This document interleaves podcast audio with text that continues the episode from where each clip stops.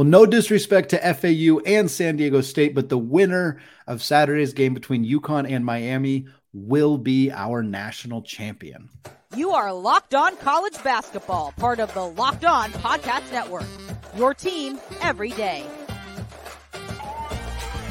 What's up? Welcome in to the Locked On College Basketball Podcast, the only daily national college hoop show out there. I am your host, Andy Patton, joined by my fellow host, Isaac Shea we are so excited. We are so close to the final two games of the tournament before, of course, we get to the championship on Monday. We talked at length about Florida Atlantic and San Diego State on yesterday's show. Today, we are going to take a longer look at the semifinalists, Miami and UConn on the other side of the bracket. We're also going to talk about Conference USA, which is literally taking over the postseason. They have had an extraordinary run, not just Florida Atlantic, some tremendous performances in the NIT. All those teams are moving on to a different conference. We're going to close out the show discussing that. But Isaac, I want to start by talk, start by talking about the Huskies out of UConn, a team that has seemingly not had any issues in the NCAA tournament at, up to this point. They did not have to play a one seed, but it did not matter. They dismantled Arkansas in that game. They took care of St. Mary's prior to that. They, of course, took care of a Gonzaga team that forgot how to shot the bat, shoot the basketball in that game. And now we have a, a team from Dan Hurley's team that that looks like a legitimate candidate, if not the front runner, to potentially take home another championship. And as much as we have talked about the parity in the Final Four and how there are so many teams who haven't been here before, new coaches, new players, no All Americans, all that stuff. Isaac, if UConn wins, they will have won five championships. I believe it's five in a 25 year period. dating back to 99, 99, 04, right. 11, 14, and it would be. If I'm not mistaken, the only programs that have ever done that are two programs called Duke and North Carolina. So we're talking about UConn potentially being a straight up dynasty if they're able to do this. At least that's the perception that I have. Yeah. I'm curious your thoughts because this is a UConn team that, yes, has won a lot of championships in that time, but they've also moved conferences a few times, had some bad years. Like it doesn't feel like they're quite at that dynasty level, but I mean, they're staring down the barrel of potentially winning a fifth championship in a in a 25 year period. That's an insane accomplishment that this team could could potentially put together here.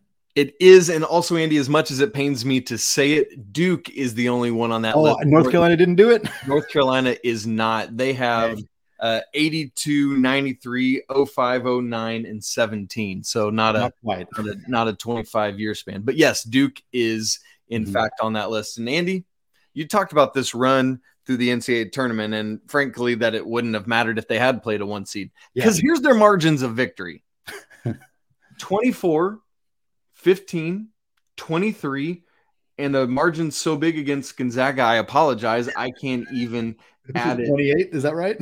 28. Yeah, absolutely it was. And so Andy, like UConn is operating at a ridiculous level. And here's what I want to remind people that that is not a new thing this mm. Season. For UConn, it has been a tale of three seasons. Let me take you all the way back to November and December when the Huskies won their first 14 games mm-hmm. straight, the first 13 of which were, oh, by the way, also by double digits before going on a two and six run uh, from New Year's Eve up through my birthday on January 25th. So cursed by those national yeah. holidays. Yes, my birthday is a national holiday.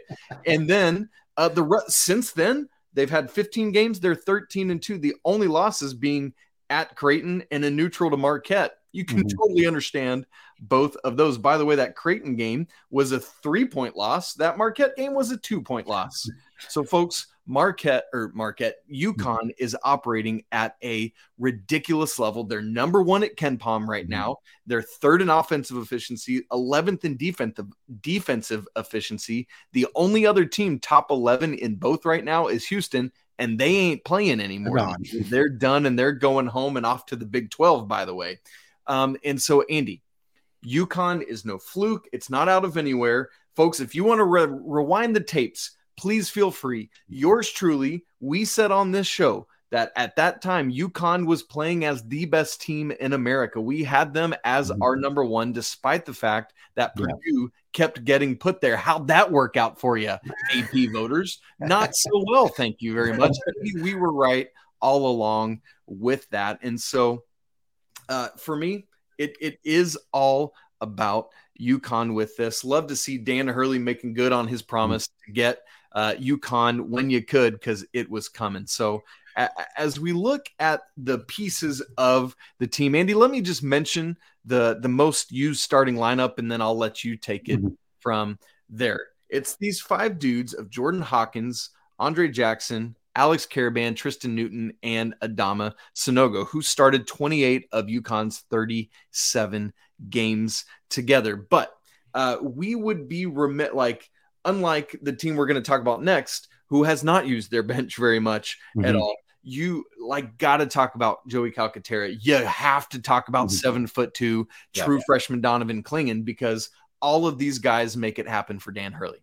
Yeah, UConn has a really, really balanced team, and uh, you kind of just see how they have the pieces that fit together. Like when you're when you're building a roster, if you were just kind of to to instead of picking specific players, if you're just kind of picking archetypes of players, like you would pick a backup center who's a strong rim protector and efficient scorer around the rim. You would pick a backup combo guard who shoots as well as anybody in your team from beyond the arc. Like they don't necessarily have to do anything other than that.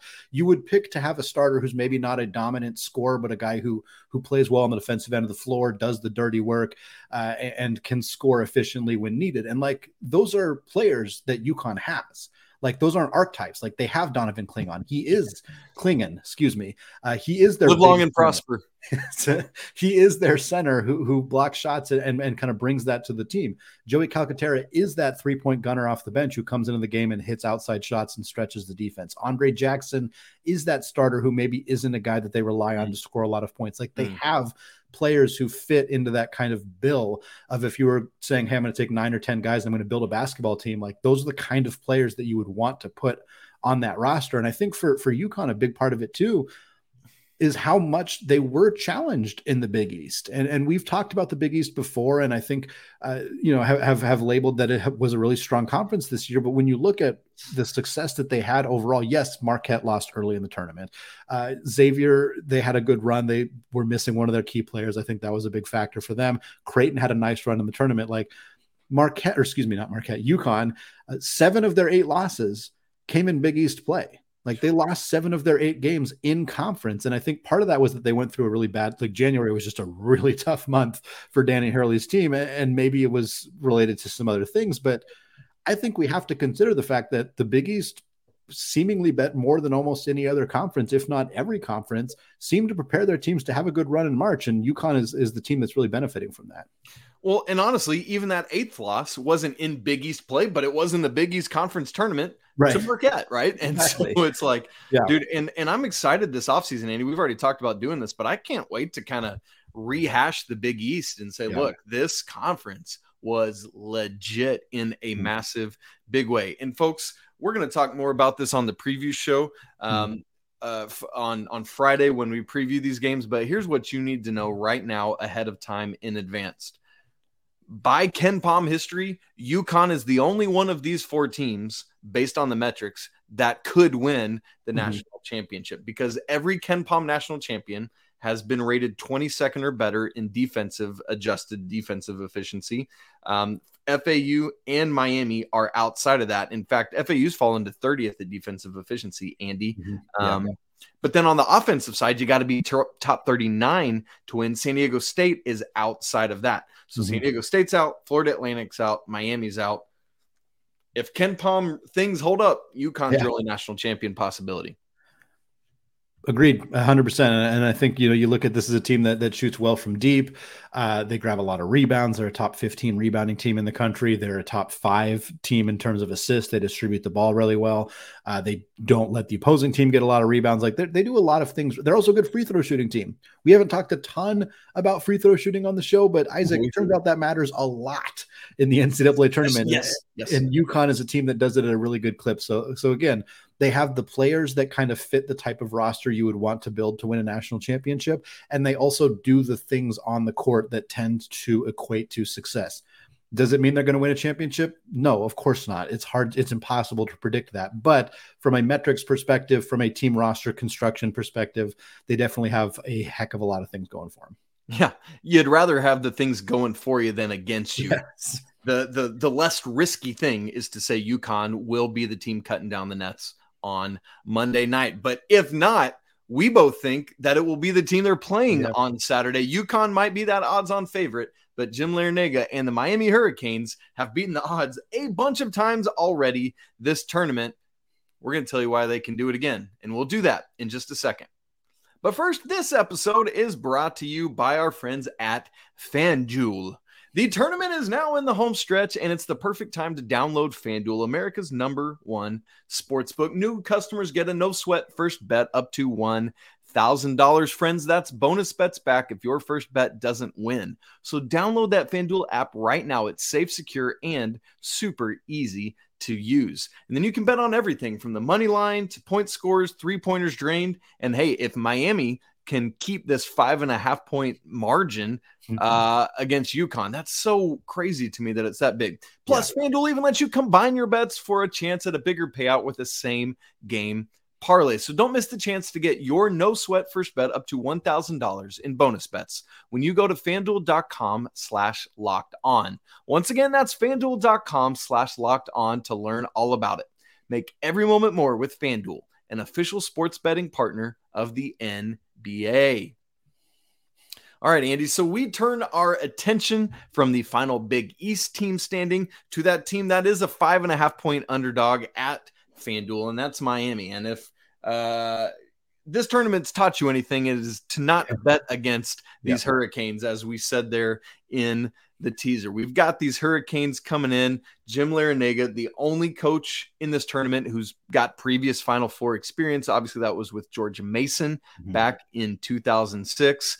And so, obviously, that does nothing for Saturday other than he's been there before right. and he knows how to prepare his coaches, his team, everyone around him for that. As for the Hurricanes, they're 29 and 7 overall, 15 and 5 in ACC play. Best uh, non tourney wins, so games before are Providence, Virginia, Duke, NC State, and Pittsburgh in the tourney, man.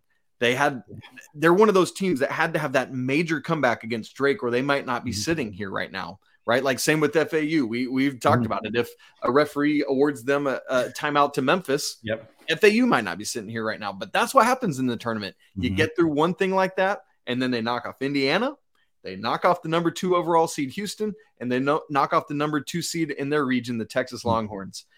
Andy, that when I look at that, I'll say gauntlet of four teams that yeah. they've played. I mean, that is, and I know a lot of people might look at Drake and say, ah, really? Mm-hmm. Drake was a fantastic team coming out of the Missouri Valley Conference. We know what Indiana's done all season. We know how good and how tenacious Houston has been again this season. Spent mm-hmm. so much time at number one overall. And Texas, we've talked about them at length as well. And so I, Andy, am nothing short of heavily impressed yeah. by what Miami has done in this tournament. Yeah, be- beating Houston and Texas is is insane. I mean, honestly, it is. I, those are two teams that I, I looking at the bracket and, and you know, looking at all the different combinations of of how this thing might shake out. And I'm, I'll, I'll admit that uh, in, in, the many times looking at the bracket, I'm not sure I could have projected that this is the final four that we would get. But one of the things that stood out to me is like, is any team going to be able? Is any team other than Houston or Texas going to come out of that region? Because those two teams are so good. They're so big. They're so physical. They're good on the defensive end of the floor. They're efficient offensively. Like, I'm not stunned that a team came out of there other than those two teams, but like they're the two, they were the two best teams in that conference. And any team who can beat Houston and then turn around and beat Texas the next week, like two, two days later, two, two days, days later. later, right? We're talking about UConn. We're talking about uh, about how the numbers, the analytics bear out them as the winner, their roster construction, all that stuff, and I believe all of that. But man, to to try to bet against Miami when they like I would have picked Houston to beat them and I would have beat, picked Texas to beat them. I did. I expected that Miami would lose both of those games. And here they are. Jim Larrañaga is inevitable. It feels he has led this team to back-to-back Elite Eights, now a Final Four appearance for the Canes, and trying to bet against them when they have the kind of talent that they do, the will, the determination uh, to beat those two programs. Like we said, they're a top five offense in the country. They are currently fifth uh, at KenPom in adjusted offense. They are 104th in defense, and that's that's the issue. That I mean, that's 100% the issue. They they hung 89 points on Houston, which is insane to do that against Houston and their elite defense. But they also gave up a lot of points there, and I think that that's going to be, you know, and I, we're going to do more actual previewing of this game on Friday's show. But that's going to be kind of the the biggest hinge is how does Miami's defense step up against a team in UConn that has so many offensive weapons. But at the end of the day, it feels silly to discount Miami considering what they have done at this point in the NCAA tournament. Yeah, it does, and I, am I know, like you said, we'll talk about it, but I'm so excited because this is two of KenPom's top five offenses, Andy. Yeah. And for UConn, we just talked about their front court and everything they have, and with all due respect for Miami's front court and Norchad Omier, who we both love and love to see him play mm-hmm. as an undersized uh, center yeah. at six seven for Miami it's all about kind of this four guard backcourt and wings where we we talk about the ACC player of the year Isaiah Wong. We yeah. talk about Nigel Pack and all his LifeWallet money that he got yeah. coming over from Kansas State. Uh, we talk about Jordan Miller, who was literally perfect from the field and the free throw line perfect on. Sunday in that game against Texas. Uh, we talk about Wooga Poplar, yes. this dude, and and that is your starting lineup, and uh, along with Norchad Omier and Andy. I mean, it's elite. It's an elite lineup. And in fact, let me throw some numbers at you. I've been doing a lot of looking at bench usage lately uh, for all sorts of various reasons. Miami is 326th in Division One out of 363 teams in how Jim Larrañaga uses the bench. They use their bench 24% of their minutes, and it's this this starting lineup.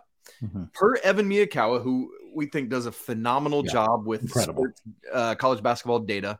This is one of just 12 lineups in all of Division One this year that played 700 or more non-garbage time possessions together. Wow. And of those 12 lineups that played 700 or more non-garbage time possessions together, they have this starting fivesome, this starting quintet yep. for Miami, the by far best offensive adjusted efficiency of any of that group at 126. And Andy, that I mean, when when you look at the list of the the other lineups on there, I mean, it's it's a powerful list, and the closest mm-hmm. one to them is in the one teens, so more than ten yeah. below that in adjusted offensive efficiency. And Andy, here's what it makes me think of: this team didn't win the national championship last season, but you might recall that last season the national runner-up was a team that kind of came into their own out of the same conference yep. down the stretch. That was the North Carolina Tar Heels, who literally had a fivesome dubbed the Iron Five because mm-hmm. the, that five played the entire final 20 minutes in the regular season finale at Cameron Indoor Stadium. And then they rode that all the way to the national championship game. Not that we're not going to see any other Miami Hurricanes on the court. We will but it's solely reliant on this five continuing to be awesome, which mm-hmm. we just saw North Carolina right all the way to like yeah. within at halftime. They're up by 15, right? There's no mm-hmm. reason to think Miami couldn't follow that same progression yep. outside of what I'll say are two things. Number one, that defense you just talked about. Yep. And the other thing we got to watch for is foul trouble. Yeah. Exactly. And I think, I mean, so many high profile programs ride their starters at super intense levels. Kansas, North Carolina, this is historically something they have done. Gonzaga is a team that's outside the top 300 in terms of playing their bench as well. And it's, I get it. When, you have high profile, high end talent on your roster, you want to play those guys as much as possible. And, and I'm not going to argue with the success that those programs have had over recent years. Clearly, Miami has ridden these starters to a level that is higher than many would have expected this program to do. But we spent a lot of time talking about UConn's bench. We're not going to spend a lot of time talking about Miami's bench in this game, and so that that does come into a play of like Joey Calcaterra is going to make an impact in this game on Friday. I don't know if there are any players on Miami's bench that are necessarily going to do that. But what does that mean if Norchad Omier picks up two fouls in the first 10 minutes of the game?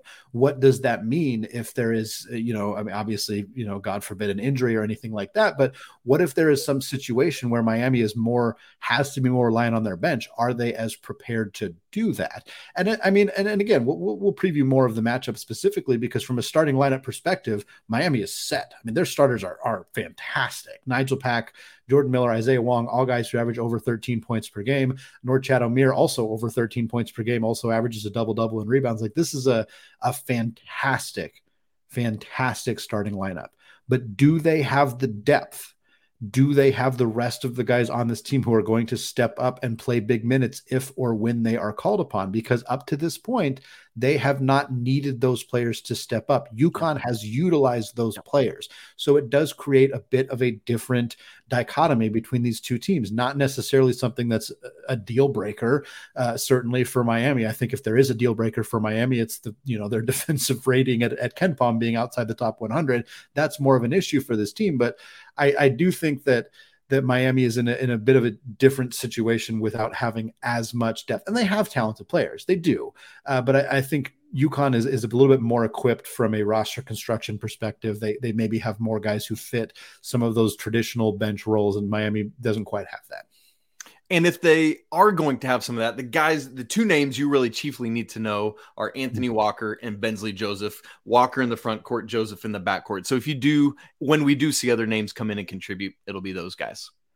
Well, Isaac, Conference USA is taking over the postseason. They've they've taken it over completely. They have a Final Four team. Both of their teams are in the NIT championship. They also have the CBI champion as well. But guess what? What? Every single one of those teams is leaving Conference USA after the season. No. What? We're going to no. talk about that in the third and final segment. All right, Isaac. NIT championship is taking place tonight as you are listening to this on Thursday. That game is going to be between North Texas and UAB.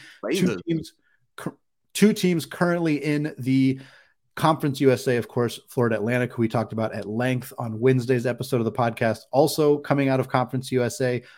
This is a conference that has absolutely dominated, absolutely dominated the, the postseason. And, and I think that we, we have to talk about it. They're forcing our hand. We have to talk about this because Charlotte wins the CBI. Again, we talked about North Texas UAB being in the championship. One of those two teams is going to win it all in the NIT. And Florida Atlantic, I mean, they're they're not our, our pick necessarily, our favorite to win the national championship, but I'm not discounting them entirely. And also the fact that they're even here in the final four is, is you know one of the greatest runs we've ever seen from from a lower seeded team in the history of this tournament.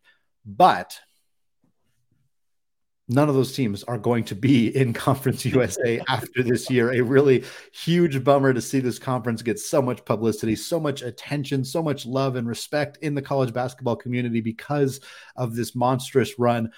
And all of this publicity effectively goes to the AAC because that is where every one of these teams is headed Florida Atlantic, UAB, North Texas, Rice, Charlotte, UTSA, that is Texas, San Antonio, all headed from Conference USA to the AAC.